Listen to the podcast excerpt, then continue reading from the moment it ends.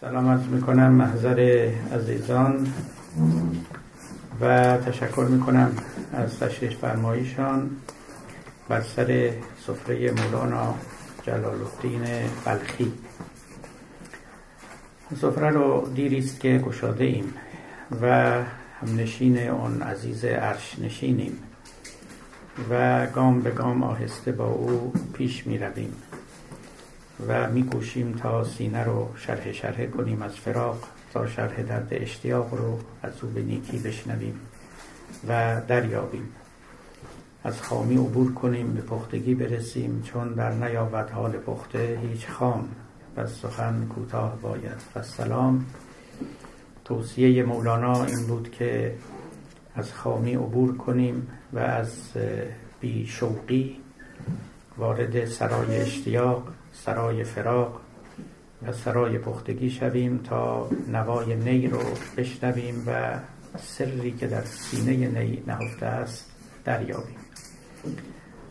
نوبت گذشته سخن رو در همین جا به پایان بردیم یعنی در قصه سری که در نی هست و اینکه گرچه آدمیان خوشحالان و بدحالان با نی رفیق و دمساز می شوند و هر کسی ناله خود رو و نوای خود رو از نی می شنود یا در نی می دمد با همه این احوال راز نی بر اکثر نی نوازان و نایشنوان ناپیداست. و گفت هر کسی از زن خود شد یار من و از درون من نجست اسرار من. سر من از ناله من دور نیست لیک چشم و گوش را و نور نیست. گفت که همه کس آمدند و با من هم نوا و دمساز شدند اما سر مرا نجستند و نیافتند و نفهمیدند گرچه سر من از ناله من دور نیست. اگر در ناله من و در نفیر من خیره می شدند و گوش جان می سپردند راز مرا کشف می کردند اما چه کنیم؟ دریغا که چشمها و گوشها چنان که باید روشن بسیر و شنوا نیستند و قدرت بر شنیدن نوای نی دارند اما قدرت بر کشف راز او ندارند. سررشته هم به دست ما داد که سر من از ناله من دور نیست. همین ناله من رو اگر به نیکی بشنوید می توانید راه به درون من بیابید و راز من رو کشف کنید. ما گمانی زدیم و نکته رو نوبت پیشین آوردیم که گرچه شارحان مصنوی ننوشتند که اون راز کدام است که در نوای نی هست و عموما از اون راز بیخبرند گفتیم که این راز همون راز بی صورتی نوای نی است که در محافل در بزمها در مجالس در عزاها به صورت همانها میپر می آید که اون رو می نوازند. خود نای و خود دمی که در نای دمیده می شود صورتی از خود ندارند صورت رو خوشحالان و بدحالان به او می‌دهند. گاهی نی می نوازند که غمگین است و حزین است. گاهی نی می نوازند که شاد و طربناک است. اما خود نی نه شاد است نه حزین است. و در اثر همنشینی با ما و نوا و دمی که ما در او میدمیم این اوصاف رو پیدا می کند بنابراین سر من از ناله من دور نیست. اگر بیندیشید که این دم گاهی حزن می آورد گاهی فرح و طرب می آورد و به پس و پشت این پرده و این گوناگونی ها و این صورت های مختلف بروید می بینید که یک بی صورتی نشسته است و اون بی صورت است که صور مختلف رو به خود می گیرد گفته بودم و باز هم تکرار می‌کنم یکی از کلیدی ترین معرفت هایی که در مصنوی هست قصه بی صورتی است که این جهان با صورت از بی صورت بیرون آمده است. و به همین سبب مولانا میکوشد تا به صد زبان و به صد بیان به ما بگوید نشان بدهد مثال و تمثیل بیاورد که چگونه امر بی صورتی می‌تواند صورت بپذیرد. بهترین مثال های مولانا یکی نور است و دیگری آب است. دو نمادی که شاید بیش از هر نماد در مصنوی جریان دارند و افزونترین بسامد رو در مصنوی دارند. نور و آفتاب و دیگری آب و دریا. خصوصا آب که در هر ظرفی به شکل اون ظرف در می آید به حجم او و به هیئت او در حالی که خود او فی ذاته شکل ویژه‌ای ندارد. این شکل رو ظروف به او میبخشند. نور آفتاب هم البته همینطور است. نور آفتاب بر پلیدی ها میتابد پلیدی ها را آشکار می‌کند. بر پاکی ها میتابد پاکی ها را آشکار می‌کند. اما خود او نه پاک است نه پلید بلکه برتر از اینها می نشیند و می ایستد یکی از بهترین نمادها که من همیشه با خودم می اندیشیدم که چرا عارفان ما از آن استفاده نکردند برای تبیین و تصویر امر بی صورتی که صورت میپذیرد همین نماد هوا یا باد یا دم است. برای اینکه باد هم امر بی صورت است. هیچ صورتی ندارد. و اساسا ما هیچ تصویری هم از او نداریم. و فقط حس می کنیم آن را. وقتی که میوزد یا اگر نسیمی است که راهه خوشی رو با خود حمل می کند ما اون رو حس می کنیم و در میابیم به تعبیر اخوان سالس باد یک امر سرگردان است. یعنی معلوم نیست هدف او کجاست. معلوم نیست به کدام طرف می رود از کدام سو می آید به کدام سو می وزد بوی اون گم شده گل راز چه گلشن خواهم که چو باد از همه سو میدوم و گمراهم. همه سر چشمم و از دیدن او محرومم. همه تن دستم و از دامن او کوتاهم. دیگر از دیدن چشمان سیاه میترسم که سیاه چشم مهی با نگهی زد راهم. این شعر لطیف اخوان سالس. ببینید وصف گمراهی رو برای باد نقل می‌کنه. این وصف گمراهی یعنی هیچ راهی ندارد. هیچ راه نشان کرده ای برای باد نیست. به همون سو که میوزد همون راه می شود یا به تعبیر حافظ من و باد سبا مسکین دو سرگردان بی حاصل. من از افسون چشمت مست او از بوی گیسویم. باد سرگردان بی حاصل است. معلوم نیست به کدام سو روان است. گمراهی سرگردانی بینقشی بیقایتی بیصورتی وصف واقعی اوست.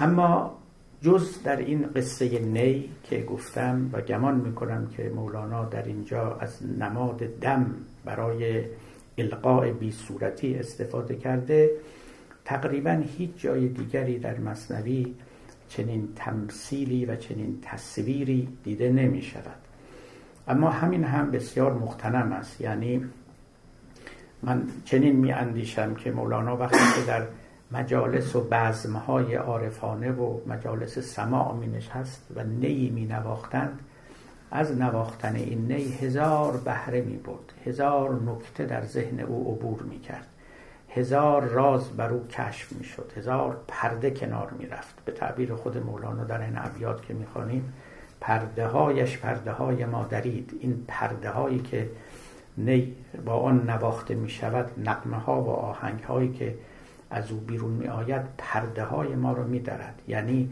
سینه ما رو چاک چاک می کند پرده ها رو از پیش چشم ما بر می دارد و رازها رو بر ما آشکار می کند اون بزرگوار وقتی که جفت نی می شد و نوای نی رو می شنید همه این احوال در درون او قائم می شد زنده می شد یکی از آنها این بود که عجب من با یک بی صورت روبرو هستم که اکنون در مقابل من صورت میپذیرد و به نحو معین و مجسم چنین تحولی رو از بی صورتی به صورت می‌بینم. رازی در مقابل من کشف می شود پرده از روی او برکنار می رود و از همینجا درک می کرد که خداوند چگونه خلقت می کند چگونه از بی صورت ها صورت ها رو بیرون می آورد چگونه سخن می گوید چگونه او که زبان ندارد دهان ندارد الفاظ ندارد و به لغتی از لغات تکلم نمی کند.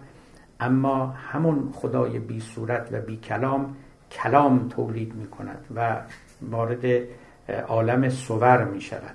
یعنی در ذهن پیامبران یعنی مکالمه می کند با اونها در اعماق وجودشون. همه اینها در روان و در ذهن مولانا عبور می کرد و بسی بیش از اینها که شاید ما اکنون نمی‌دانیم. و البته احوال نیکویی رو هم تجربه می کرد یعنی این نه یاد او رو یاد نیستان میانداخت یاد فراغ میانداخت. فراغی که در واقع هم حزن داشت و هم شادی داشت. غمی به او میبخشید که این غم منشأ شادی بود. چون غمت را نتوان یافت مگر در دل شاد ما به امید غمت خاطر شادی طلبیم. یعنی این دوتا در دل یک عارف چنان با هم عجین می‌شوند که غیر قابل تفکیکن. نه یک چنین چیزی بود. یعنی هر جا به نی نگاه کردید اولا یاد مولانا بیفتید ثانیا یاد خدا بیفتید. را به راز خلقت توجه کنید که همیشه چنین است که صورت از بی صورتی آمد برون. باز شد که نا الیه راجعون. دائما این صورت ها از بی صورتی بیرون میریزند اما در حال رجوعند. و این رجوعشون همون سفر است که گفتیم. همون نیست که به نیستان باز میگردد. همون سفری است که مقصدی دارد نه بی مقصد است. و همون مقصدی است که به زندگی معنا میبخشد. اگر ما سرگردان بی حاصل بودیم سفر ما بی مقصد بود زندگی ما هم بی معنا بود. و بسی چیزهای از این قبیل که شما می توانید در این ابیات آغازین دفتر اول مصنوی بخوانید. برای اینکه اصاره یک عمر تجربه در این 18 بیت نخستین نهاده شده است. بعد از آن است که مولانا به بست اونها می‌پردازد و نکته های تازه ای رو از اونها استخراج می‌کند و یا بر حسب مقام و منزل نکات تازه رو می افزاید و کل مصنوی رو پدید می آورد خب سر من از ناله من دور نیست لیک چشم و گوش را و نور نیست.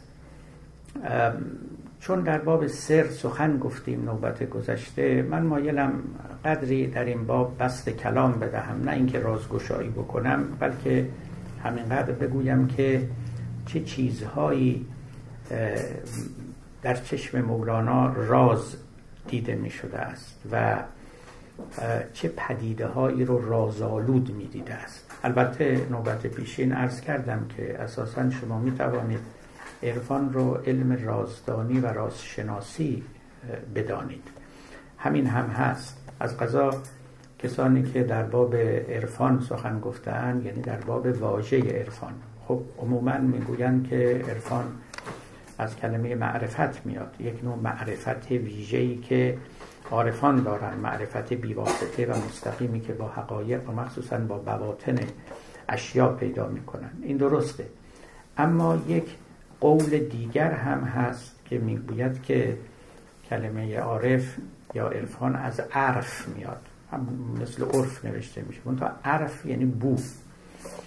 و در گذشته کسانی بودند که به اینها عارف می‌گفتند در حجاز قدیم و اینها زمین رو بو می‌کردند و می‌گفتند که مثلا فلان کاروان در راه است. ما می‌دانیم که چند مثلا ساعت دیگه چند وقت دیگه اینجا می‌رسد. یک استشمامات ویژه‌ای داشتن و درک خاصی. باری عرف به معنای بوست لذا گفتن عارف یعنی کسی که بوی حقیقت رو میشنود و شامه او برای یافتن حقیقت تیز است از دیگران تیزتر است. همون که مولانا هم در ادبیات خودش داره همچو سیادی پی اشکار شد نقش آهو دید و بر آثار شد چندگاهش نقش آهو در خور است بعد از بوی آهو رهبر است یا ناف آهو رهبر است. سیادی که به دنبال شکار آهو می رود ابتدا از روی اثر پای او آهو رو دنبال می‌کند. اما پس از اینکه پیشتر و پیشتر رفت و به آهو نزدیکتر شد بوی آهوست. بوی ناف آهو اتر ناف آهوست که به بینی او می‌رسد و از اونجا به بعد دیگه به اثر پا کاری ندارد. لذا این بوی در اینجا نقش بزرگی داره. عارفان این بو رو میشنیدند و به همین سبب هم به اونها عارف می‌گفتند. در یعنی رازها رو بو میکشیدن خلاصه حرف من این است. در زبانهای فرنگی که به عارف میستیک میگن که اساسا از کلمه میستری میاد به معنای راز. یعنی ما عارف میگیم که از معرفت یا عرف میاد یعنی کسی که بوی حقیقت رو میشنود یا به دنبال آواز حقیقت روان است به قول سپهری و یا اینکه معرفت به حقایق و بواطن امور داره. اما در زبانهای اروپایی همشون همشون sister languages تمامشون از همین کلمه mystery و mystic استفاده می‌کنن که از جهاتی شاید هم با حقیقت امر نزدیکتر باشد. یعنی اسم با مسماتری باشد. mystic یعنی آدمی که با mystery mystery of universe راز عالم راز خلقت راز اشیا آشناست و به دنبال اونها می رود در مصنوی خب من اشاره کردم خدمت شما رازهای زیادی هست که وقتی که کسی اونسی می‌گیره با کلام مولانا و به اعماق این کلام قور می‌کنه پاره از اونها رو در میابه مثل جواهری که آدم پس از قواسی در دریا پیدا می‌کنه. این جواهر همیشه رو نیست همیشه بر ساحل نیست و جهدی می‌خواد جهادی می‌خواد اجتهادی می‌خواد کوشش و تلاش ویژه‌ای می‌خواد تا انسان آنها رو کسب کنه و کشف کنه. پاره از جاها هست که خود مولانا اشاره می‌کنه که در اینجا رازی هست. نه اینکه اون راز رو برای ما بیان کنه کشف کنه اما می‌گوید که این حادثه رازآلود است. همه ما قصه خزر و موسی رو شنیده ایم در سوره کهف خوانده ایم و آشنایی داریم. البته قصه رازآلودی هم هست. به حال کسی است که از بندگان صالح خداوند است موسی با او همراه می شود کارهای عجیب و غریبی می‌کنه که موسی نمی‌تواند آنها رو بپذیرد و زیر بار برود. آنها رو غیر اخلاقی مییابه. و نهایتا هم پس از چند بار اعتراض اون شخص رو که گفته ان خزر بود. این خزر در قرآن نیست در حکایات آمده است. اون شخص رها می‌کنه و اون شخص توضیح می‌دهد برای موسی که فلان کار و فلان کار فلان کار چرا کردن حکمتش چه بود رازش اون چه بود. مولانا به هیچ کدوم اینا کاری نداره. یعنی این قصه رو اشاره می‌کنه اما هیچ نمی‌گوید که این قصه رازآلود است به دلیل اینکه اون شخص شخص ناشناس کارهای غریب و غیر اخلاقی می‌کرد که حکمتش بر ما نامعلوم است. این رو نمیگه. میگه آه سری هست اینجا بس نهان که شود موسا پی خزری دوان. میگه سری که در این داستان هست این است که یه موسایی که پیغمبر بزرگ اولوالعزمه دنبال یک کسی که خیلی از او فروتر است و کمتر است در مقام و در شعنیت روان می شود و او کارهایی می کند که این سر اون رو نمی‌داند. آه سری هست اینجا پس نهان که شود موسا پی خزری دوان. و بعد دو تا مثال میاره به سبکی که همیشه داره برای اینکه این قصه رو فقط به ما توضیح بده که چگونه چنین چیزی میشه. یک مثالش اینه میگه در میان بحر اگر بنشستم تم در آب سبو هم بستم دومیش اینه که همچون داوودم نود نعجه مراست تم در نعجه حریفم هم بخواست. دومی که قصه قرآنی یا قصه توراتی است که در قرآن چنین آمده است با تفاوت‌های با تورات که داوود نشسته بود. به داشته باشید. در قرآن داوود پیامبر است. در تورات داوود پادشاه است. مثل سلیمان پیامبر نیستن اینا. باری داود در معبد خود نشسته بود و مشغول عبادت بود. دید که کسانی از دیوار محراب از دیوار معبد بالا آمدند و دو نفر آمدند تو نزد داوود و گفتند که آقا ما به حکمیت آمده ایم و از شما می‌خوایم برای ما داوری کنید. گفت داوری قصتون چیه؟ گفت که اون شاکی گفت این رفیق من 99 تا بز داره و من یک بز دارم فقط. و او این یک بز من رو هم می‌خواد از من بگیره و اضافه کنه به بزهای خودش.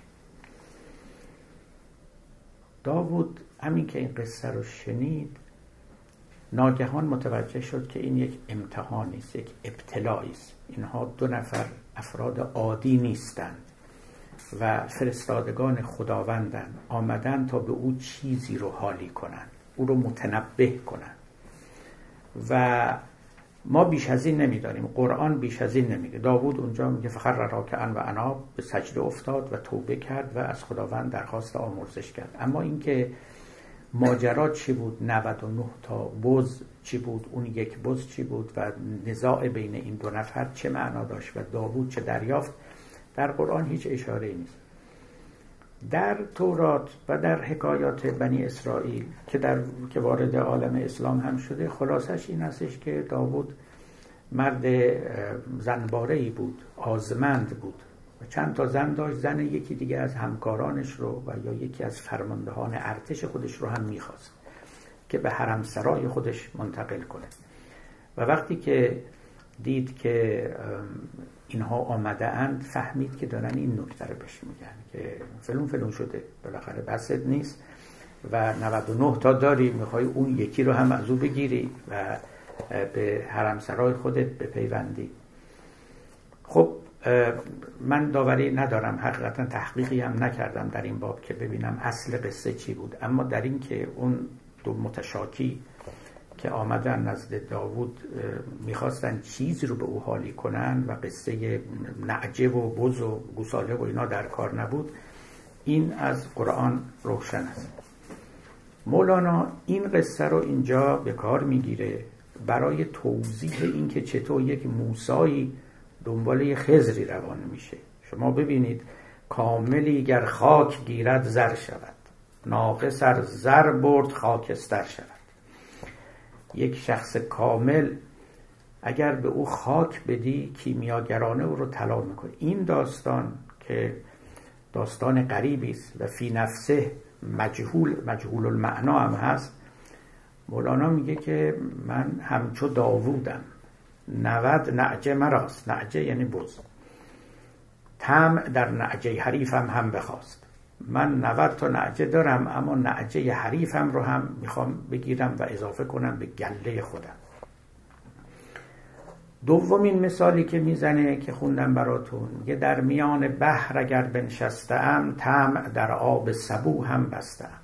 من در دریام دریا در اختیار منه اما اگر ببینم یک کسی یه جای دیگه یک سبو آب داره ایستادگی نمی‌توانم بکنم و می‌خوام اون رو هم بقاپم و به آب دریا بیافزایم. من نمی‌دونم با این مثال ها که مولوی می‌زنه حالا راز مسئله بر شما آشکار شد یا اینکه مشکل تر شد؟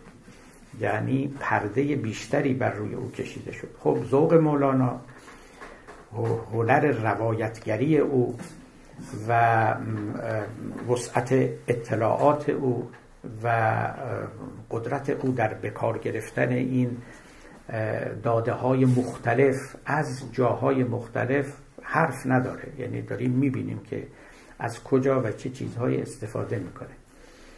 اما این هم یک مطلبی است که خلاصش این استش که شخص عارف یا شخص عاشق سیری ناپذیر است. این رو می‌خواد بگه. سیری ناپذیر است. و در جاهای دیگه مولانا این رو میگه. میگه قناعت همه جا خوب است جز در عشق. همه جا خوب است جز در, در عشق قانع نباید بود. نباید گفت همین مقداری که داد خدا به من و دارم کافی است. هر چه پیشتر بری هنوز جا هست و رواست. چون طمع خواهد ز من سلطان دین خاک بر فرق قناعت بعد از این. یعنی اخلاقی اخلاقی که تعریف می‌کنه اخلاق عرستویی نیست و من این رو در جای دیگه گفتم. اخلاق عرستویی که قائل به حد وسط است گلدن مین قبول داره و در روابط میان آدمیان اون رو جاری و ساری و صادق می‌دونه الا در روابط عاشقانه. غرق حق خواهد که باشد غرقتر. همچو موج بحر جان زیر و زبر زیر دریا خوشتر آید یا زبر تیر او دلکشتر آید یا سپر. میگه کسی که غرق دریاست دیگه برای او مهم نیست که زیر دریا بره روی دریا بیاد غرق بشه غرق تر باشه. همه اینها برای او مطلوبه همه اینها برای او مطبوعه. حتی اگر موسایی باشد که پیامبر عزم خدا باشه. اولا معناش این نیست که همه چیز رو میدانه. همه اسرار برای او منکشف است. چنین وضعی وجود نداره چنین اصلی ما نداریم. هر پیامبری باشه. بالاخره همه نقصانی دارند در معلوماتشون. خداوند در قرآن هم به پیامبر اسلام می‌گوید که یکی از دعاهای تو این باشه. قل رب زدنی علما. خدایا علم من رو افزونتر کن. لذا هر کسی در هر مرتبه و مقامی که هست همچنان محتاج است که بیشتر بداند. و لذا اتش او سیری ناپذیر است. و در میان بحر اگر بنشستم طمع در آب سبو هم بستم می‌خوام اگر چیز دیگری ولو به اندازه یک سبو هست از اون هم استفاده کنم و خودم رو از اون مستقنی نمی‌دانم. این یکی از اون رازهاست. که یه بزرگتری مفتون یک کوچکتری می شود یک بزرگتری به دنبال یک کوچکتری را میفته یه استادی محتاج شاگرد خودش می شود میگه در عالم این چیزها دیده میشه. شما فکر نکنید. آه سری هست اینجا بس نهان که شود موسا پی خزری روان. سر پنهانی در اینجا هست. احوال خودش رو در واقع داره میگه. مولوی محتاج به حسام الدین بود برای اینکه حرفاشو بزنه. حسام الدین هیچ وقت در مرتبه مولانا نبود. البته که نبود. نه او مدعی بود و نه کسی چنین پنداشته. اما او برای اینکه حرفاش رو بزنه احتیاج داشت دنبال یک حسام الدینی بدود. تا اینکه به قول خود او این سخن شیر است در پستان جان بی مکنده شیر که گردد روان.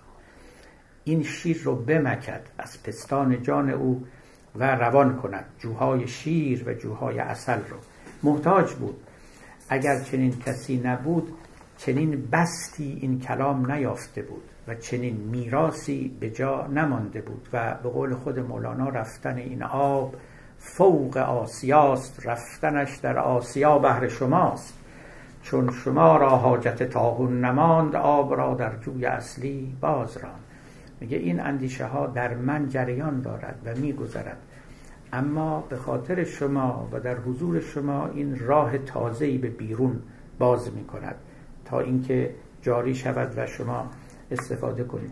نمونه دیگری که مولوی در اینجا مثال می‌زنه در جای دیگری که مرتبط با همین قصه است ماجرای معراج پیامبر است. خب معراج پیامبر یکی از همون امور رازآلودی است که مولوی هم راز اون رو خیلی خوب درک می‌کرد و دربارش سخنان خیلی ناب و نادری و نقضی گفته خب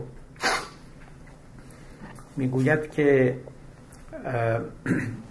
وقتی که پیامبر به معراج رفت خب همراه با جبرئیل رفت و جبرئیل پیامبر رو گویا به معراج بود حرف اصلی مولانا این استش که در واقع پیامبر جبرئیل رو به معراج بود پیامبر پیروی از جبرئیل نمی کرد جبرئیل پیرو به پیامبر بود اما وقت در همون جاست که میگه البته میگه وقتی که به جایی رسیدن که دیگه جبرئیل هم نمی‌تونست برتر از او برود گفت او راهین بپر اندر پیم. گفت رو رو من حریف تو نیم.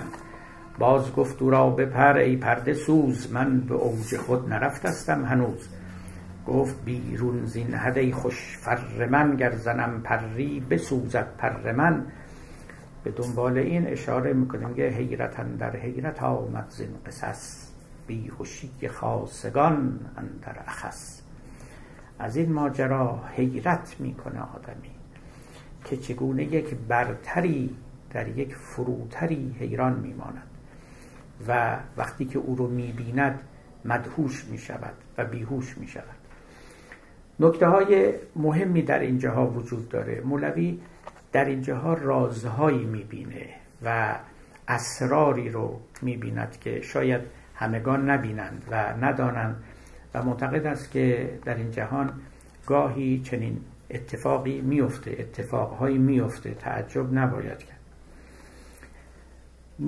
مورد دیگری که باز مولانا اون رو به منزله یک راز بیان می‌کنه که خیلی هم قابل تعمل مسئله وحدت است مسئله یگانگی و یکتایی است. ما تو عالم کسرت به سر می‌بریم. همه چیز کثیر است در این عالم. ماده اساسا امر متکثری است. یعنی وحدتی واقعا ما تو این جهان نمی‌بینیم. نمی‌بینیم. چه جمعی که ما اینجا هستیم کثیریم چه هر یک تکه کوچک از که شما به دست بگیرید. هزاران هزار هزار اتم است و مولکول است و هر بعد کوچکی هم از جسم در نظر بگیرید الا غیر نهایی قابل انقسام است. بنابراین چنان نیست که ما در این عالم وحدتی ببینیم. سخن از وحدت گفتن سخن از یک راز گفتن است. این از اون رازهایی است که ما درکش نمی کنیم مگر اینکه وحدت رو تجربه کنیم. این این حرف اصلی مولاناست و من بر این نکته تاکید دارم که اساسا در مورد رازها درک ذهنی امکان پذیر نیست. درک تجربی و عملی است. همون که خود مولوی اشاره می‌کنه چند بار که کشف این نز عقل کار افزا شود. بندگی کن تا تو را پیدا شود. در اینجا ورزیدن شرط است عمل کردن شرط است. نه فقط به کار گرفتن قوه تعقل و تفکر. او رازها رو برای شما آشکار نمی‌کنه. شما باید تو این راز قوتور بشید اون رو از آن خودتون کنید و با او هم جنس و همراز بشید تا اینکه اون رو درک کنید. یکی از آنها مسئله وحدت است. خب مولوی خیلی به سراحت به ما میگه که مصنوی ما دکان وحدت است غیر وحدت هرچه بینی آن بت است. یه تمام اگر کسی وحدت از مصنوی من برداشت نکنه نفهمیده. نفهمیده با یک کاغذی و مرکبی سر و کار پیدا کرده ولی راز این و روح این کتاب رو در نیافته. مصنوی ما دکان وحدت است. من اینجا مغازه وحدت فروشی باز کردم. و شما اگر درک وحدت نمی کنید دنبال کسرتید برید یه جای دیگه. ما نداریم. مصنوی ما دکان وحدت است. غیر وحدت هر چه بینی آن بت است. بت است که نباید او رو بپرستی و کنارش بنشینی. نزد بزازان گز اتکن بود. بهر گز باشد اگر آهن بود. میگه وقتی که به دکان بزازی میری یه تکه آهن می‌بینی. تکه آهن متره. این برای متر کردن این متاع فروش نیست. اون یک متاعی که برای فروشه اون پارچه ابریشمه. میگه در مصنوی ما گاه یه چیزای دیده میشه که از جنس وحدت نیست. اون همون متر اندازه گیری است. اون جزو جنسی نیست که ما می‌خوایم بفروشیم. بحر گز باشد اگر آهن بود. اگر یه تکه فلزی آهنی اونجا می‌بینی اون اون پارچه نیست. اون فرای فروش نیست. اون چه که ما تو این مصنوی میفروشیم چیه؟ وحدت است. خب؟ اما این وحدت همون رازی است که آدمی تا وحدت رو تجربه نکنه در نمیابه ما فکر می‌کنیم مفهوما خب یه کسرت داریم یه وحدت داریم. نفی کسرت می‌شود وحدت. تقابل کسرت و وحدت رو هم که خب فیلسوفان برای ما گفتند و غیره و غیره. اما این نشد درک وحدت. این نشد راز وحدت. مثال خوبی می‌زنه مولانا در باب از اینجا شروع می‌کنه که پنج وقت آمد نماز رهنمون عاشقان را فی صلات دائمون. از اینجا آغاز می‌کنه. یک صفحه در دفتر ششم هست. بسیار پرنکته است. همون جاهایی است که مولوی باز از خیشتن رفته و احوال ویژه‌ای بر او غلبه کرده. میگه بله برای مردم پنج نوبت نماز واجب شده. اما عاشقان همیشه در نمازند. فی صلات دائمون بعد اشاره می‌کنه به سخنی که منقول است که پیامبر به ابو هریره گفتن. شنیده اید ابو هریره خب از صحابیان مشهور پیامبر است. نزد شیعیان چندان نام و نشان خوشی ندارد ولی نزد اهل سنت البته صحابی بسیار محترمی است. روایات بسیار از پیامبر نقل کرد. گویا که ایشون هر روز به دیدن پیامبر می‌رفت. پیامبر به او گفتن که ای ابو هریره هر روز نیا یه روز در میون بیا یه هفته در میون بیا. زرغ بن تزدد حبن. این جمله مشهور است. غب در عربی یعنی یک در یک در میان یک روز در میان. در کتاب های طب قدیمی اگر دیده باشید انواع تب رو که می نویسن میگن همای غب. همای غب یعنی تب نوبه تب یه روز در میون. پیامبر به ابو هریره گفتن که زرق بن یه روز در میون بیا تا محبت افزونتر شود. چون هر روز میاد دیگه دیدار عادی میشه معمولی میشه. از دیدن من سیر میشی من از دیدن تو سیر میشم. فاصله بنداز تا اینکه نو بشود این دیدارها. اتفاقا شمس تبریزی در مقالات اشاره به این معنا داره. و میگه بله پیامبر این رو به ابو هریره گفت و هر کسی این رو نمی‌گفت. یعنی کسانی بودند که عین جان پیامبر بودند. به اونا نمی‌گفت هر روز نیاین. بنابر سخن شمس میگه میان پیامبر و او ادبی رفته بود. لاجرم ابو هریره حرمتی رو حفظ نکرده بود یا هر چه بود. به حال سخن پیامبر به ابو هریره این بود که زرق بن یک روز در میون بیا تا محبت افزون تر شد. مولانا همین رو می‌گیره. میگه نیست زرق بن وظیفه عاشقان. میگه ولی میان عاشقان زرق بن نداریم. یه روز در میون نداریم. سخت مستسقی جان عاشقان. عاشقان تشنن تشنه لبن نیست زرق بن وظیفه ماهیان. زن که آن ماهی زن که ماهی ندارد نور جان. میگه میشه شما به ماهی بگی که یه روز در میون به دیدار آب برو. معنی داره اصلا میمیره حلاک او در آن. جان او در این است که هر روز که هر لحظه با آب باشه. نیست زرق بن این رو پیامبر به ماهی نمیگه. ماهی که آب براش عین حیات است و عین جان است. نیست زرق بن وظیفه عاشقان. سخت مستسقی است. جان عاشقان نیست زرق بن وظیفه ماهیان زن که بی دریا ندارد. نور جان اینها رو بیان می‌کنه تا میاد پایین و بعد می‌پرسه میگه هیچ کس با خیش زرق بن نمود؟ هیچ کس با خود به نوبت یار بود؟ میشه به یک کسی بگن با خودت یه روز در میون ملاقات کن؟ خود آدمی با خود آدمی که دیگه زرق بن نداره اون با دیگری است که فاصله می افتد و می تواند از دیدن او سیر بشود یا سیر نشود تا به او بگویند که هر روز نیا بلکه یک روز در میان بیا. هیچ کس با خود به نوبت یار بود؟ آیا شما نوبت می‌گذاری که دوست خودت باشی؟ بگه امروز دوست خودم هم فردا نیستم دوباره پس فردا دوست خودم هم نمیشه.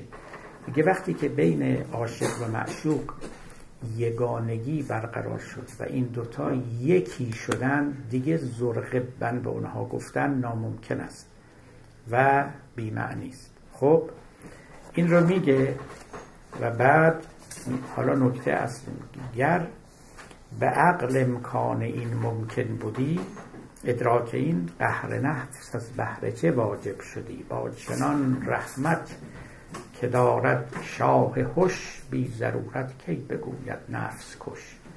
میگه اگه با عقل می‌شد این وحدت رو ما درک بکنیم اگر با عقل می‌شد این رو درک بکنیم هیچ وقت خدا نمی‌گفت که ریاضت بکشید.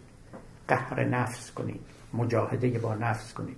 اگر فقط با فکر با تعقل با اندیشه فلسفی می‌شد این وحدت عاشق و معشوق رو درک کرد با چنان رحمت که دارد شاه هوش بی ضرورت کی بگوید نفس کش؟ اگر ضرورت نداشت با وجود رحمتی که خداوند داره هیچ وقت نمی‌گفت قهر نفس کنید. مجاهدت با نفس کنید. بندگی کن تا تو را پیدا شود. اون وحدت که راز عشق است. راز عشق شما خیلی شنیدید. در شعرهای سعدی هست هزار جهد بکردم که سر عشق بپوشم. نبود بر سر آتش میسرم که نجوشم حافظ چی می‌گفت؟ با مدعی مگویید. اسرار عشق و مستی تا بیخبر بمیرد در عین خود پرستی اون روز دیده بودم این فتنه ها که برخواست که سرکشی زمانی با ما نمی نشست. من واقعا نمی‌دونم حافظ یا سعدی از سر عشق چه می‌خواستند چه مرادی داشتند. این که می‌گفتند که سر عشق رو با مدعیان نگویید ولی اینو می‌دونم که مولانا این رو می‌گفت. سر عشق نزد مولانا عبارت بود از وحدت بین عاشق و معشوق خودی شدن اینها و یکی شدن اینها که درکش جز از طریق مجاهدت با نفس میسر نیست. بعید می‌دونم حافظ لزوما این رو می‌گفت. معمولا وقتی که سر عشق رو می‌گفتن یعنی عشق خیشتن رو مخفی داشتن. و به دیگران نگفتن تا دیگران از راز عاشق با خبر نشن شبان آهسته میگریم سعدی دیگه. مگر رازم نهان ماند؟ به گوش هر که در عالم رسید آواز پنهانم. شبا گریه می‌کنم تا راز عاشقی من پنهان بمونه اما فردا می‌بینم به گوش همه رسید خب این این راز عاشقی به معنای راز عاشقانه یک شخص عاشق است. اما اینکه خود عشق یک پدیده رازآلود باشه این اون چیزی که مولوی دنبالشه. و می‌گوید که پنج وقت آمد نماز رهنمون آبدان را فی صلات دائمون.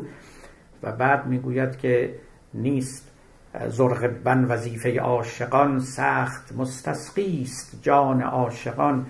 عاشقان یک لحظه نمی‌تونن تحمل کنن دوری از معشوق رو برای اینکه ماهی نمی‌تونه یک لحظه دوری از دریا رو تحمل کنه.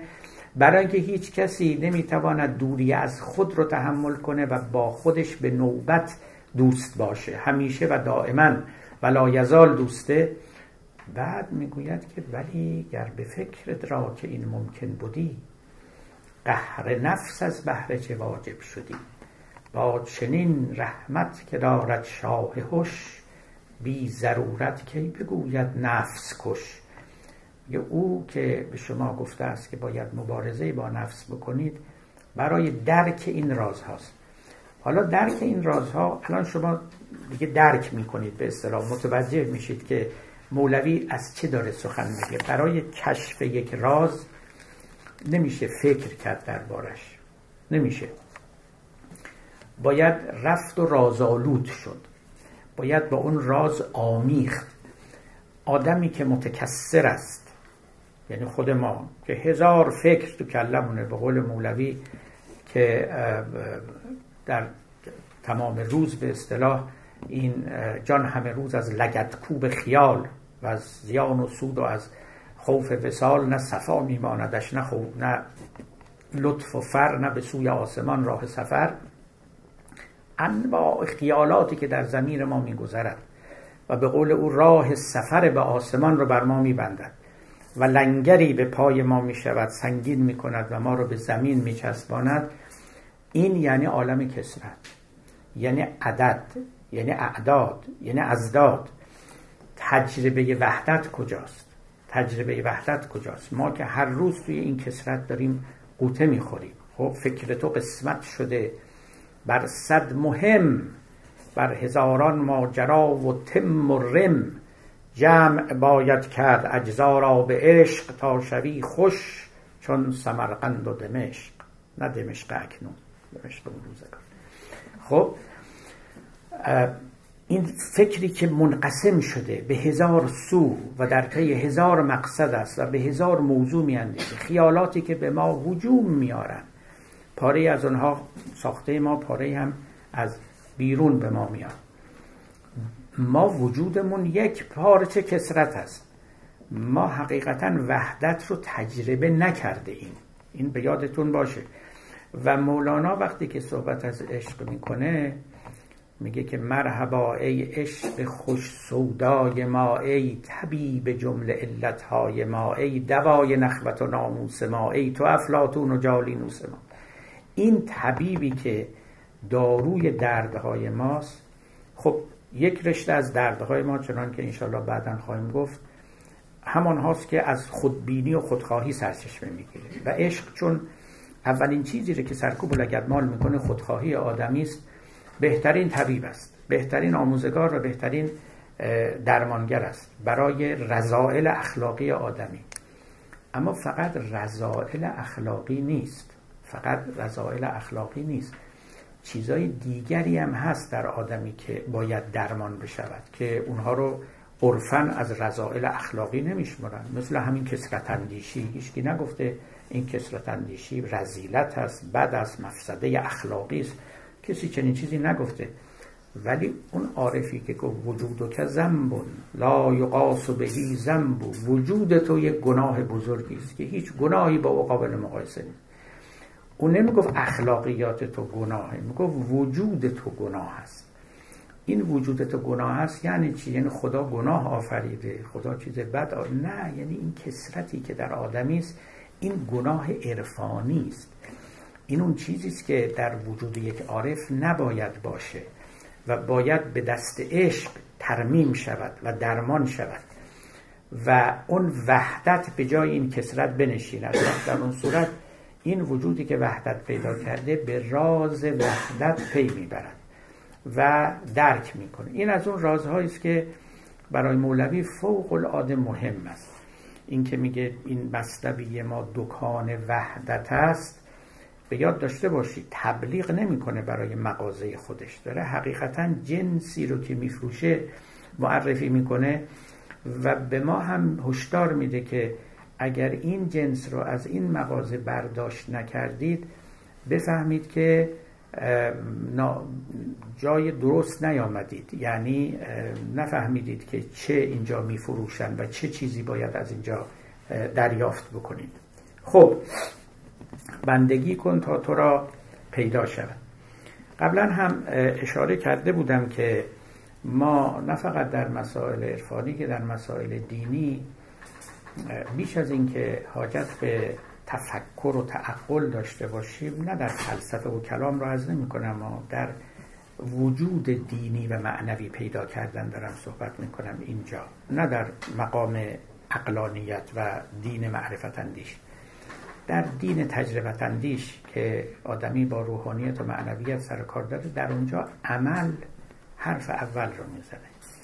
و اینکه حافظم گفت خامان ره نرفته چه دانن ذوق عشق دریا دلی به جوی دلیری سرآمدی. خام بودن پخته نبودن راه نرفتن نشستن و عمل نکردن و در اعمال شرکت نجستن اینها حقیقت دیانت رو معنویت رو روحانیت رو به آدمی نشان نمی‌دهد و نمیچشاند. به هر مقداری که آدم توی این دریا شنا می‌کنه و پیشتر میره از این دریا بهره بیشتر می‌بره و درک درستتری حاصل می‌کنه. بنابراین حقیقتا این چنین است که من همیشه گفتم که یه وقتی است که آدم در ته چاه افتاده و تنابی در اونجاست یه وقت است که این تناب رو می‌گیره و میاد بیرون از چاه. یه وقتی که ته چاه یا آزمایشگاه تناب شناسی دایر می‌کنه. برای اینکه شیمی تناب و جنسش و الیافش و فیبرش و اینا رو به دست بیاره. این هم یه کاریه اما این تناب شناسی نیست و برای رهایی خودش برای رستگاری خودش از او استفاده نمی‌کنه. لذا به راز او پی نبرده است. خب یک قصه دیگری رو هم در باب راز برای شما بگویم حالا که وارد راز شدیم. یه جمله ای داره از منصور حلاج نقل شده است که گفت معشوق همه ناز باشد نراز معشوق همه ناز باشد نراز یعنی اینکه خداوند که محبوب و معشوق ازلی است راز فلسفی نیست. او منظورش این بود که شما بخواهید همونطور که معما رو حل می‌کنید وجود خدا رو هم حل کنید. نازه نازنین است. همونطور که ناز یک دلبر یک محبوب رو می‌برند همونطور ناز او رو باید بکشید و اونس با او بگیرید تا خورده خورده با او آشنا بشید. در دفتر سوم مصنوی و در بخش های پایانی داستان عاشق بخارایی و صدر جهان مولانا دوباره وارد قصه راز میشه. اونجا وقتی که ماجرای عشق رو بیان می‌کنه و اینکه بندگی و سلطنت معلوم شد زند و پرده عاشقی مکتوم شد مطرب عشق زند وقت سما بندگی بند و خداوندی صدا. بعد می‌گوید که نه عشق رو نمیشه بیان کرد. کاشتی هستی زبانی داشتی. تازه هستان پرده ها برداشتی. هر چه گویی ای دم هستی از آن پرده دیگر بر او بستی. بدان. آفت ادراک این حال است و قال خون به خون شستن. محال آمد محال. یک نکته فوق العاده مهم عرفانی و فلسفی. شما فلسفه هایدگر را اگر خونده باشید و من هرچه بیشتر می‌خونم حقیقتا به شما میگم احساس من این است که من با داشتن مولانا حاجتی به هایدگر ندارم خیلی نکته در کلمات این بزرگ هست یکیش همینجاست. کاشتی هستی زبانی داشتی. تازه هستان پرده ها برداشتی. هر چه گویی ای دم هستی از آن پرده دیگر بر او بستی. بدان آفت این ادراک این حال است و قال خون به خون شستن محال آمد محال. همون حرفی که های دیگر می‌زنه. به هستی باید گوش بدی تا صداشو بشنوی. دربارش هر چه سخن بگی پرده بیشتر بر او میبندی. هجاب بیشتر می آفرینی همین زبان هجاب می شود هجاب می شود کاشکی خود هستی حرف می‌زد با ما. تا از هستی ها پرده بر ولی ما که زبان رو اختراع کردیم برای بیان این حقایق در واقع زبان بین ما و هستی هجاب شده است. تا اینجا مولانا میاد مثل خیلی جاهای دیگه بعد دوباره به خودش نهیب می‌زنه. هان هشدار بر ناری دمی. اولا برجه طلب کن محرمی. میگه حواست باشه رازها رو فاش نکنی. اگر هم می‌کنی با محارم با محرمان در میان بگذار.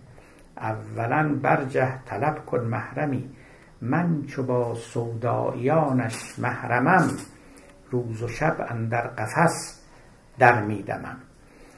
بی خود و مستی و بکشاد زبان الله الله اشتری بر نردبان. هشدار میده اختار می‌کنه می‌گوید که حواست باشه مثل یه اشتری که رفتی روی نردبان بالای بام که همه تو رو می‌بینن در حالت مستی قرار داری به خودش داره میگه. در حالت مستی قرار داری. مواظب باش که دهانت رو نگشایی رازی رو فاش نکنی. سخت مست و بی خود و آشفته ای دوش ای جان بر چه پهلو خفته ای امروز از کدوم دنده بزرگ بلند شدی؟ دیشب بر چه پهلوی خفته بودی؟ میبینمت که مستی بی خودی آشفته ای و بند زبان نداری. این هشدارها رو به خودش میده و همینطور پیش میره و وقت اونجا میگه. میگه چون زراز و ناز او گوید زبان هر دو تعبیر رو به کار می‌بره. هم راز رو برای خدا هم ناز رو. چون زراز و ناز او گوید زبان یا جمیل ستر خاند آسمان. میگه وقتی که بر اثر عاشقی و مستی و بیخودی رازی فاش می شود آسمان فریاد برمیدارد. ای خدای پوشاننده این راز رو بپوشان. یا جمیل ستر خاند آسمان. بعد خودش استدراک میگه ستر چه؟ در پشم و پنبه آذر است. تو همی پوشیش او رسواتر است. چون بکوشم تا سرش پنهان کنم سر برارد چون علم که اینک منم رقم انفم گیردم او هر دو گوش. که مدمخ چونش می پوشی؟ بپوش. گوید از جام لطیف آشام من یار روزم تا نماز شام من. چون بیفزاید می توفیق را قوت می بشکند ابریق را. این از اون حرف هاست دیگه. میگه گاهی رازی که فاش میشه و از دهن در میره بیرون مثل وقتی است که شرابی رو در خمی بریزی اونقدر بجوشد این شراب و فشار به دیواره های و بدنه این خم بیاره که قوت می بشکند ابریق را. فقط اون موقع است که شخص در بیخودی و غیر متکلفانه رازی رو فاش می‌کنه و الا راز و ناز خداوند باید پنهان بماند. و هین و هین هشدار بر ناری دمی اولا برجه طلب کن محرمی. من چو با سودایانش محرمم روز و شب اندر قفس در میدمم در اینجا شما می‌بینید که مولانا خداوند رو به صورت یک راز یک راز نازنین معرفی می کند که منتش رو هم باید کشید تا بخشی از خودش رو به شما نشان بدهد. و این راز ناگوشوده خواهد ماند. بله ما همه به طور فطری درکی از خداوند داریم اما وحدت خداوند راز است خلقت خداوند راز است اوصاف او بی صورتی او تصرف او در این عالم اجابت او دعاها را و فرستادن فرشته همه اینها جزو اسرار عالم است. زواهری از اینها گیر ما میاد و میشنویم و می‌خوانیم و خب ایمان به زواهر هم میاریم. اما حقیقت این است که رازترین و رازآلودترین پدیده ها اونجاست که ماورای طبیعت با طبیعت با هم تماس می‌گیرن و ملاقات می‌کنن مثلا جانی که با جسم تماس می‌گیره فرشته که میاد و وحی میآورد خدای بی صورتی که صورت میآفرین. این جاها در واقع همون جاهایی است که اسرار عالم در اونجاها قرار دارن و جز با ورود به اونجاها به قول مولوی مرقابی شدن و به دریا رفتن جز از این طریق نمیشه با اون رازها آشنایی حاصل کرد. اجازه بدید شعر بعدی رو هم بخوانم و سخن این نوبتمون رو به پایان ببریم. تن ز جان و جان ز تن مستور نیست لیک کس را دید جان دستور نیست. آتش است این بانگ نای و نیست باد هر که این آتش ندارد نیست باد. خب مولانا ما رو به یک بحثی میکشاند که باید وقت مبسوطی رو به او اختصاص بدیم قصه جان و تن از نظر مولانا و از نظر عارفان. از نظر فیلسوفان شاید تا حدودی معلوم باشه فیلسوفان گذشته. امروز کمتر کسی به جان و تن یا نفس و بدن قائل است علال خصوص در عالم علم. خب با دید ماتریالیستی که حاکم است آدمی همین بدن است آدمی همین مغز است همین اعصاب است و همین فیزیولوژی ویژه است که داره و جانی نفسی روحی وجود ندارد تا پس از آدمی بماند. و هر روزم که در این علوم عصب شناسی پیشتر می روند در این عقیده راسختر می شوند من بحث فلسفی در این باب نمی کنم اما گذشتگان خب همه می دانید دیگه چنین فکر نمی کردن بسیار کم بودن کسانی که معتقد بودند که آدمی جان ندارد روح ندارد و همین بدن است. بودن نه اینکه نبودن در میان مسلمانان هم بودن و باز این رو هم اشاره می کنم گرچه با بحث ما ارتباط مستقیم ندارد که اینکه ما عقیده به جان یا نفس نداشته باشیم هیچ خللی به معاد وارد نمی آورد اون شیوخ معتزله که قائل بودند که آدمیان جان ندارن می‌گفتن آدمی میمیرد و بعد روز قیامت خدا دوباره او رو زنده می‌کنه. نه اینکه یک روحی داره که میماند دوباره زنده می‌شود و معاد یعنی اعاده معدوم یا اعاده کسی که از دنیا رفته هیچ مشکلی نداشتن با این و روح به حالی که ضروریات دین نیست اینکه ما قائل به روح و نفس برای آدمی باشیم. بیشتر از طریق فلسفه وارد عالم ادیان شده است و الا اینکه آدمی هست و خدا خلق کرده است و بعدم از دنیا میره و بعدم دوباره برانگیخته میشه و زنده می‌شود. اینا جزو ضروریات است که با داشتن یا نداشتن روح هیچ ملازمتی نداره. اما اینکه به هر حال میپنداشتن که آدمی جانی دارد که این جان غیر از بدن است خب اندیشه بسیار قوی و شایع و راسخی بود هم میان فلاسفه و هم میان عارفان و متدینات و همه. داستان های فراوان نقل می‌کردن که وقتی کسی مرده دوباره آمده به خواب این به خواب اون و خبرها داده از عالم دیگر و غیره و غیره. در باب عالم برزخ سخنهای فراوان رفته است و می رود نه فقط در عالم اسلام در مسیحیت در یهودیت اینا همه مشترک است. و کم در این باب سخن نگفتن داوری اینها در جای دیگری باید صورت بگیره. اما مولانا به هر حال معتقد است ما جان داریم. یعنی فراتر از جان حیوانی ما یک جان انسانی هم داریم. خب حیات حیوانی که ما همه داریم و حیات حیوانی یعنی همین بدنی که داریم و این کارکرد نباتی و فیزیولوژیکی که دارن. این رو خب معتقد بودن ولی معتقد بودن یک نفس ناطقه داریم که فراتر از این هاست.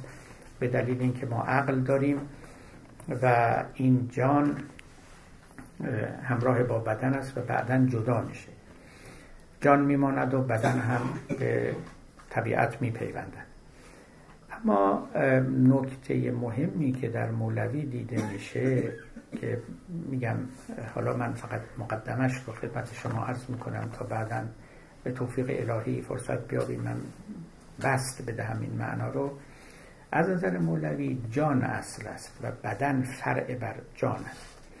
ما اونچه که میشنویم و دیده ایم و خانده ایم و به ما گفتن این است که بدن اصل است و ابتدا بدن ساخته می شود به حالت جنینی در رحم مادر و به دنیا میاد تا خورده خورده مثلا صاحب جانی بشود. و اون نفس ناطقه لزوما با کودک نیست. وقتی که کودک رشد می‌کند و بلوغ عقلی پیدا می‌کنه نفس ناطقه هم پیدا یا به تعبیر دیگه در چشم ما ماده اصل است. ما باید دنبال غیر ماده بگردیم یا وجود غیر ماده رو اثبات کنیم یا در درک غیر ماده تلاش و کوشش بکنیم. او برای ما مجهول است نامعلوم است. و اثبات نشده است و محل شک است و غیره. ولی برای مولوی درست قصه برعکس است. این عالم کلش از جنس روح است از جنس جان است از جنس شعور است همه عالم. و ماده مثل یک کفی روی این آب قرار داره. درک این مسئله آسان نیست اما همین که شما ذهنتون رو عوض کنید و این دیدتون رو بگردانید و بچرخانید و به جای مادی دیدن همه عالم همه عالم رو روحی ببینید و به جای اینکه فکر کنید روح سوار ماده است ماده رو سوار روح ببینید یه درک دیگری از جهان پیدا می‌کنید و به گمان من درکی که حتی با علم امروزین هم با فلسفه امروزین هم کاملا قابل سازگاری است. خیلی نکته مهمی است اما در جای خودش و این رو باید بیشتر به شما توضیح بدم. من گاهی این مثال رو می‌زنم و شاید با این مثال فقط قصه معناش و تصورش روشن بشه. این به هیچ وجه استدلال نیست. شما یه دایره ای رو فکر کنید که ما با یه شعاع خیلی بزرگی این دایره رو رسم کرده باشیم. برها دایره پیرامونش منحنیه خمه. اما اگر با شعاع خیلی بزرگی را این رو رسم کنید پاره های از این دایره به صورت خط مستقیمه. توجه می‌کنید. و ما اگر کل دایره رو نبینیم و این خطای مستقیم رو ببینیم فکر می‌کنیم ما با مجموعی از خطوط مستقیم طرفیم. اما اگر از بالا کل دایره رو ببینیم و یک کسی این دایره رو کوچیک کنه یا عکسی برداره و وقت ما می‌بینیم خطوط مستقیم هم در اصل منحنی بودن. حقیقتش این هستش که مولانا و عارفان ما در کلام مولوی این خیلی آشکار است.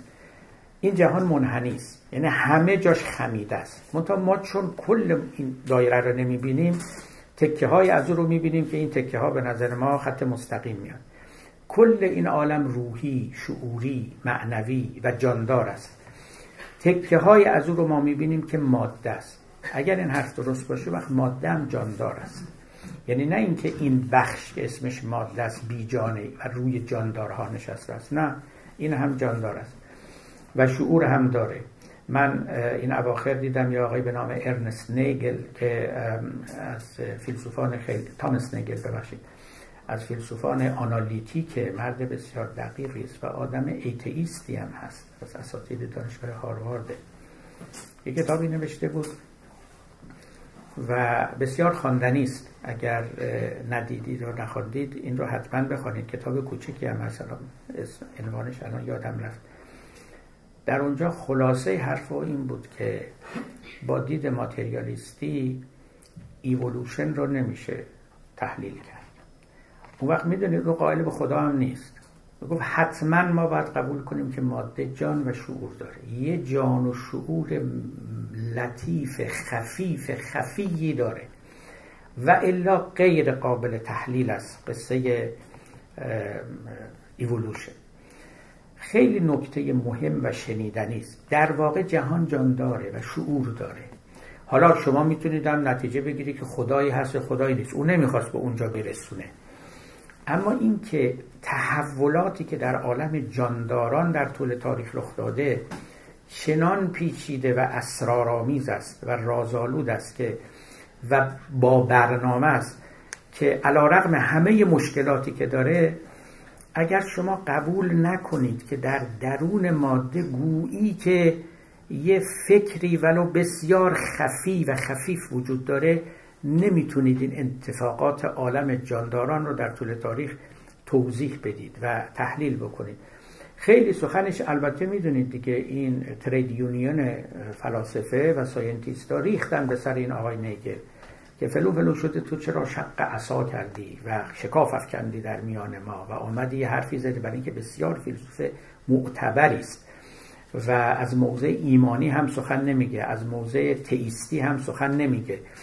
کامل از موضع آتئیستی و موضع آنالیتیکال فلسفی با تحلیل دقیق اندیشه هایی که در این زمینه به کار میره بسیار خوب این رو بیان کرده. به گمان من به جایی رسیده که گذشتگان پاره از گذشتگان رسیده بودند.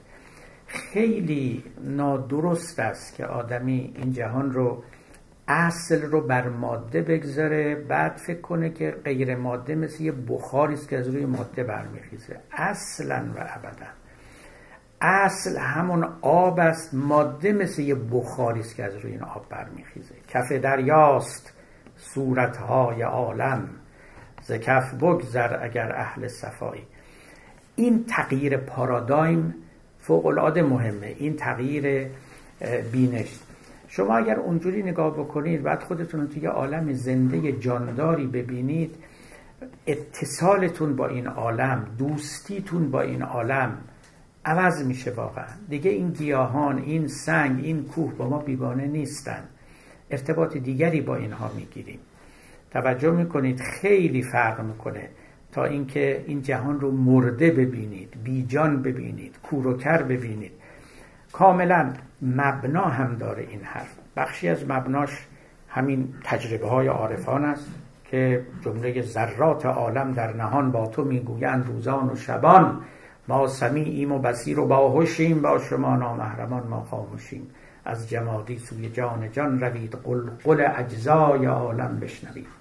فاش تسبیح جمادات آیدد وسوسه تعویل ها نربایدد یکی تجربه این بزرگان یکی هم حقیقتا پیچیدگی هایی که در عالم ماده و خصوصا عالم جانداران هست که صد درصد قابل توضیح و قابل تحلیل با قوانین بیروح و بیجان نیست.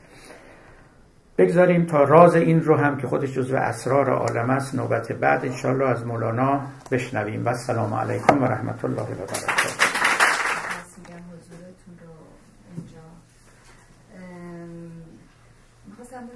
نظرتون در مورد مراقبه مراقبه ای که معرفی میشه امروز برای همون تجربه وحدت مراقبه که در حال نزد صوفیان و عارفان آداب ویژه‌ای داشته در خلوت نشستن و از کار ویژه‌ای گفتن. تحت تعدیب و تربیت یک شیخ بودن و امثال اینها. اینا خب مراقبه است دیگه. در این مراقبه بستگی داره که اون معلم در شما چه دیده باشه و شما رو به کدوم سو حرکت بده قصه وحدت یکی از اون اسرارآمیزترین و یکی از اون رفیع ترین مراتبی است که افراد به اون می‌رسن. یعنی اون خیلی سقفش بلنده. در مراقبه چیزهای نازلتر و کوتاهتری هست که در قدم های نخستین به او برسیم تا خورده خورده این پیشرفت حاصل بشه و به تعبیر مولانا با قهر نفس آدم بتونه به سر وحدت راه پیدا بکنه. منظورم از مراقبه مدیتیشنه که امروز معرفی میشه حالا به سبکای مختلف. ببینید نه اون مدیتیشن هایی که امروز هست اونم البته بستگی داره به معلم شما. این مدیتیشن ها که تقریبا شکل بازاری پیدا کرده اینا بیشتر برای آرامش موقت نفسه. چیز بدی هم نیست ولی از اینا انتظار زیادی نباید داشت. همینقدر که شخصی بتونه آرامش حاصل کنه self control داشته باشه خودش رو رام کنه از افکار متفرق تا حدودی پرهیز بکنه. این مدیتیشن ها در این حده. و بیشتر از این هم اثری نداره. مگر اینکه شخص خیلی پیش بره و خودش هم استعدادهای ویژه‌ای داشته باشه معلومات ویژه‌ای داشته باشه و معلمی که داشته باشه معلمی که راه رو و جهت رو به اون نشون بده وقت بر اثر او شاید یه چیزای گیرش بیاد. ولی عموما این مدیتیشن ها در همین حدود بیشتر جواب نمیده. بیشتر جواب نمیده. بله نادر بودن کسانی که فراتر از اینها رفتن. چون محصولات کار رو شما وقتی که می‌بینید محصولاتی که چه به صورت مکتوب در آمده چه از خود کسانی که بالاخره صاحب این تجربه ها بودن درک های خیلی رفیعی بلندی رخ نداده است. جز در نوادری مثل فرض کنید خود بودا یا بوداسانان که را اند یا خواهند بود که خب تجربه عدم مثلا داشتن تجربه هیچ داشتن. که اونا خب خیلی مهمه خیلی عالیه. تو عرفان ما مثلا تجربه هیچ ما نداریم ولی در اونجا داریم. ولی نه با این مدیتیشن های معمولی نه. اینا به اونجا نمیکشون آدم شما معلم رو بله بله بله. بله مقدماتش بی معلم ولی نه بالاتر از او رو باید حتما کسی باشه. بله. باقیان هم در حرف هم در مقال تابع استاد و محتاج مثال. بله. هر که گیرد پیشه بی اوستا ریش خندی شد به شهر روستا. مخصوصا در این طرق معنوی. قطع این مرحله بی همراهی خزر مکن ظلمات است. بترس از خطر گمراهی.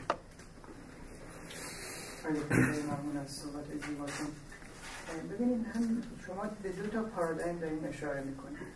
توی پارادایم راز یه چیز مقدسی یه چیزیه که قرار نیست باش بشه. یه چیزیه که یه عده‌ای در واقع راز دارن و اون راز نگه میدارن و برای اینکه رازدار بشن باید یه طریقی برن و بحثا باید ارزش این راز رو تقریبا بدونن تا اون رازداری رو داشته باشن.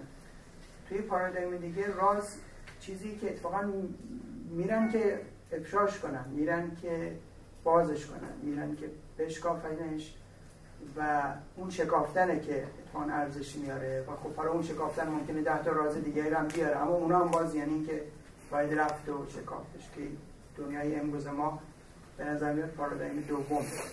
و ما خیلی بله. قریبیم به اون پارادایم اول. یعنی شما وقتی میگین یه رازی مقدسه و نه و اصلا به قول معروف خود راز بودنش ارزشه الان برای ما خیلی قریبه یعنی مثلا اینجاست که ما احساس می‌کنیم که اون پارادایم دیگه دیگه مال گذشته است تموم شده. یعنی به عبارتی حالا شاید مثلا دیگه واقعا الان اگه شما بیان یه راز بگین خیلی سریع میرن دنبالش یا یا تقلبیه یا مثلا میشه فهمید که چیه بعدم که فهمیدین تموم میشه اون به کارش. خب ببینم چجوری می‌خواین اون پارادایم چجوری قرار اینجا الان شکل بگیره؟ این خیلی خیلی سخته برای ما. یعنی بیشتر الان برای ما مثل داستانی که شما در این تعریف می‌کنید تا اینکه یه چیزی که ما بتونیم واقعا باش کانکت کنیم. بله یه توضیح اول بدم. این نوع دوم راز که شما گفتین رازهای این جهان امروز خلا از نظر عارفان که رازم نامیده نمیشه دیگه. اینا مجهولات به اصطلاح. مجهولاتی که میریم و اونها رو کشف می‌کنیم و بدل به معلوم می‌کنیم به اصطلاح. من با توضیحاتی که ارز کردم گذشتگانم مجهولاتی داشتن. در همین فلسفه در علم اونا هم داشتن و اونا هم می‌رفتن و کشف می‌کردن. ولی در این حال رازم داشتن. اما درسته این همون حرف ماکس وبره دیگه در باب مدرنیته دیگه که جهان مدرن disenchantment یعنی راز زدایی شده است. مثلا یکی از تعاریفش این است که یا که بعضی ترجمه کردن افسون زدایی شده که به نظر من درست نیست همون راز زدایی شده است. ما هم disenchanted یم یعنی ما هم مثل اینکه از یه illusion ی از یک فریبی غفلتی بیرون آمدیم. و فهمیدیم که یعنی بشر مدرن فهمیده که از اون رازا خبری نیست و بیاییم و, و کارهایی رو بکنیم که می‌توانیم انجام بدیم. به قول مارکس The Art of the Soluble. آدم scientist چیزی رو جلوش می‌ذاره برای حل که قابل حل باشه. نه اینکه دنبال یه چیزی بره که لاینحله و قابل حل نیست. خب محصولی هم نداره امروز البته بشر جدید بشر مدرن همینجوری فکر می‌کنه. مجهولاتی داره مجهولاتش رو سعی می‌کنه حل کنه و برای حلش هم دنبال هر مجهولی هم نمیره. مجهولی که حلش یک نتیجه داشته باشه فایده ای داشته باشه و در زندگی بشه از او استفاده کرد و بله با اون جور اسرار و اینها پاک بیگانه شده است. یعنی جهان را اصلا رازآلود نمی بیند که به دنبال کشف اون رازها بره یا اهمیتی بده یا قداستی به اونها ببخشه اینطورا نیست. من همه سخنم یعنی با شما در این توضیحی که شما دارید این است که میگید ما یه دورانی است که گذشت.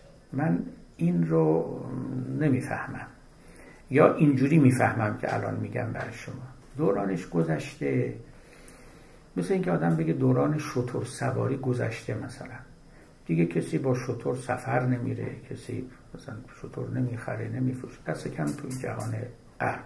این درست. حتی تو ایران هم که می‌خوان دیگه قتل بدن دیگه شطور خبری نیست قیمتش رو میدن. خب درسته. اگر بگیم دوران شطور سواری یا مثلا جنگ با شمشیر و نیزه و خنجر دیگه دورانش گذشته. بله همطور. دیگه هواپیماهای سوپر مدرن هست و غیره. این معناش این هستش که اگر ما با حریفی و رقیبی که با هواپیما به جنگ ما اومده با شمشیر و خنجر به جنگش بریم حریفش نمیشیم و کار مسخره ای کردیم. این حرف درسته البته. اما آیا در عالم معرفت میشه این حرف رو زد؟ اصلا ما چنین چیزی داریم که یک چیزی دورش گذشته.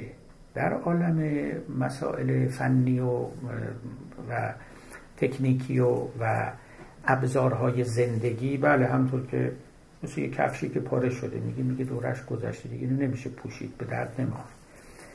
ما در عالم معرفت اگر چیزی باطل شد باید بگیم دوره گذشتن نداریم. این البته اصطلاح شایعی است و من روی این تاکید می‌کنم به خاطر همین شیوعشه.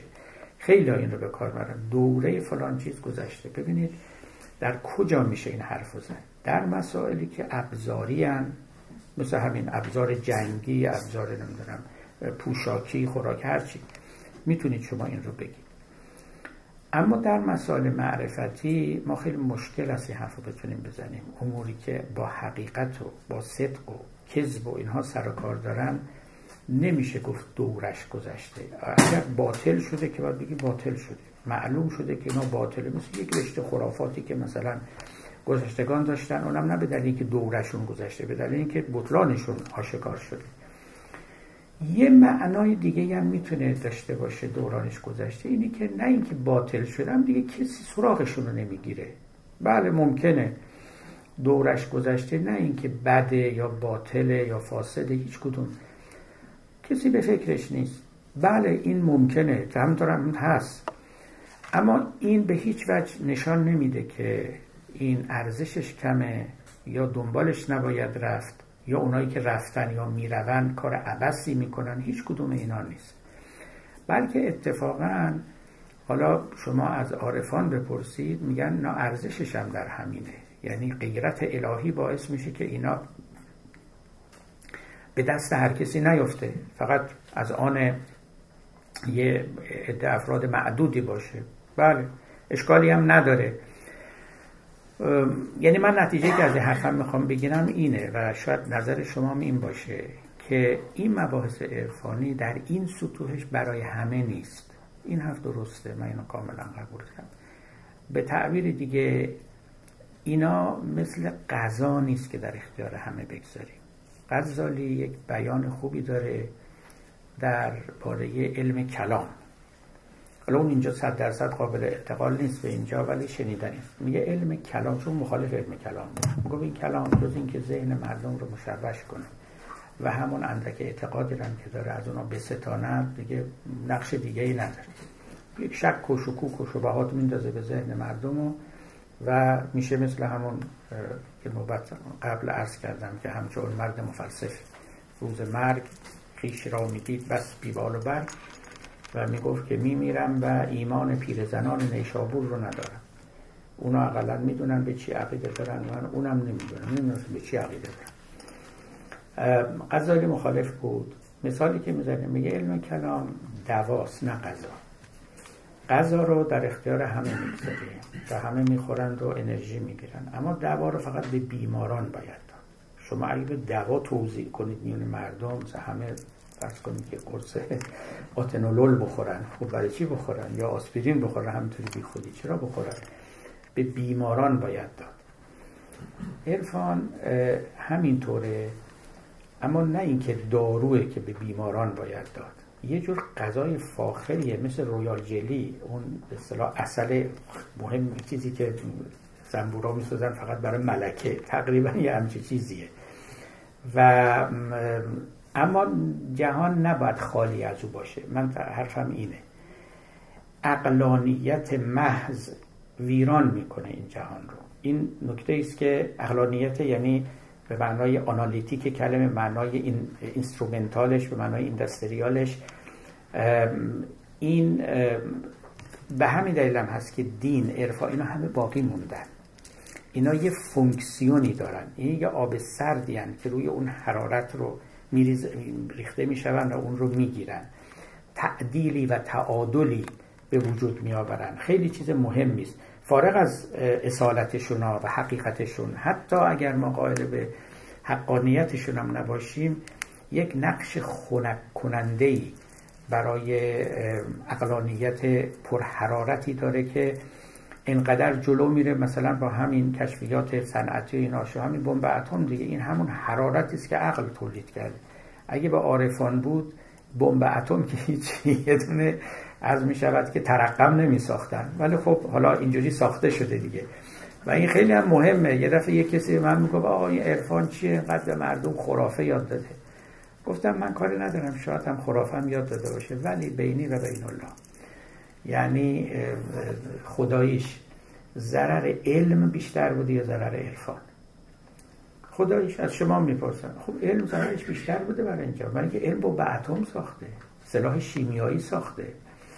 ولی عرفان که اینجا نساخته؟ فوقش چند خرافه تو ذهن چند نفر آدم کرده. فرض کنیم که اینم نیست. اگه فرضم بکن خب این چه آزاری به کسی رسونده؟ چند نفرم پیر و مراد شدن یه عده خدمت اینا کردن. مفت و مجانی.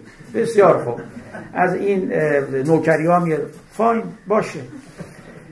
همه ضرراش همیناست دیگه که چیزی دیگه هم از شما بگید. ولی این علمی که انقدر ما حلوا حلوا می‌کنیم اگه واقعا کارنامهش رو جلو خودمون بذاریم بخوایم نمره بهش بدیم. درسته یه طرف شما میگید طب آورده داروشناسی آورده صنعت ولی جای دیگه هم ببینید. مجموعا حساب بکنین علم به نظر من زیانش خیلی بیشتر بوده از عرفان و از تصوف و از این حرفا. گفت چگونه شکر این نعمت گذارم که زور مردم آزاری ندارم. صوفیا زور مردم آزاری نداشتن اما این علم به ما زور مردم آزاری رو یاد داده.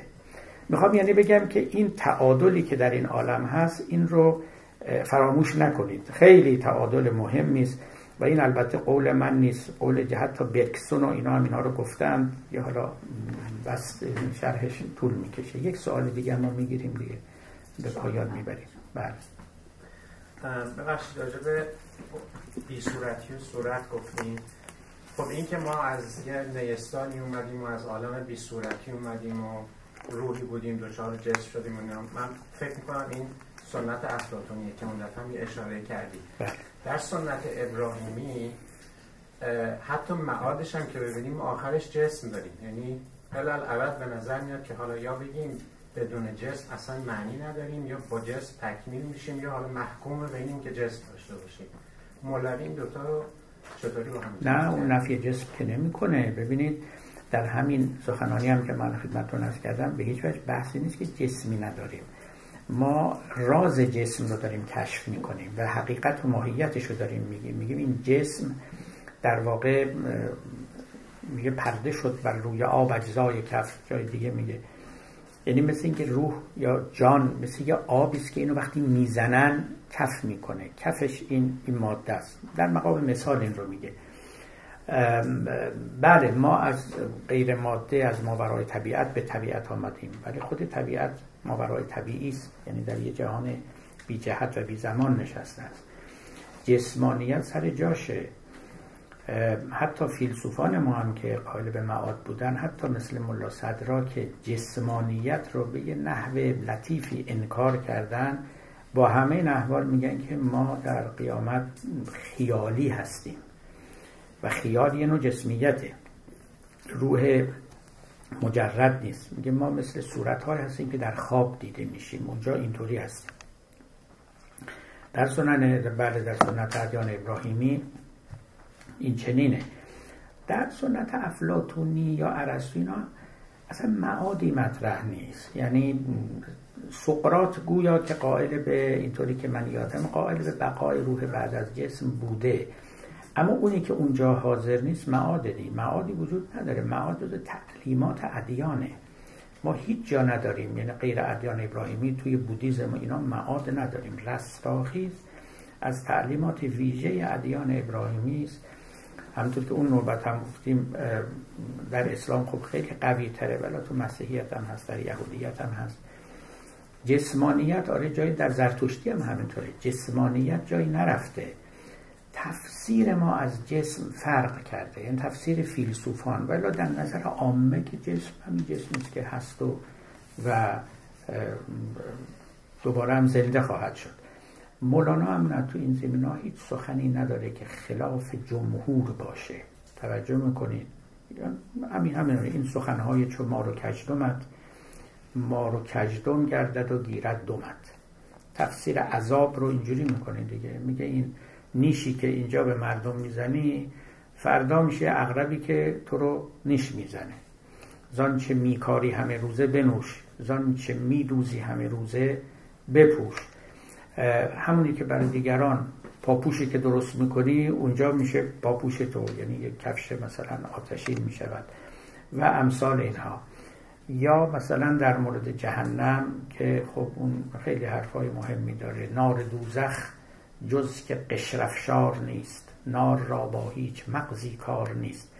آتش جهنم پوستا رو میسوزونه و از بین می‌بره. مغزها همه برجا میماند. می‌بینید که تمثیلات جسمانیه. تمثیلات هیچ کدوم روحانی نیست. و من به یاد نمیارم که در مصنوی یا در دیوان شمس جایی مولوی به معاد روحانی محض اشاره کرده باشد. جسم همیشه همراه آدمی است. یعنی بی صورتی در نهایت ما نخونید در صورت بله بله او صد درصد صد درصد. بله ما صورتمندیم. یعنی بی صورت مطلق خداوند منتها بی صورتی نسبی است. یعنی یکی از یکی کم صورت تره به اصطلاح و این تجرد بیشتر می شود چنین چیزی است. بله. خیلی ممنون از دوستان عزیز.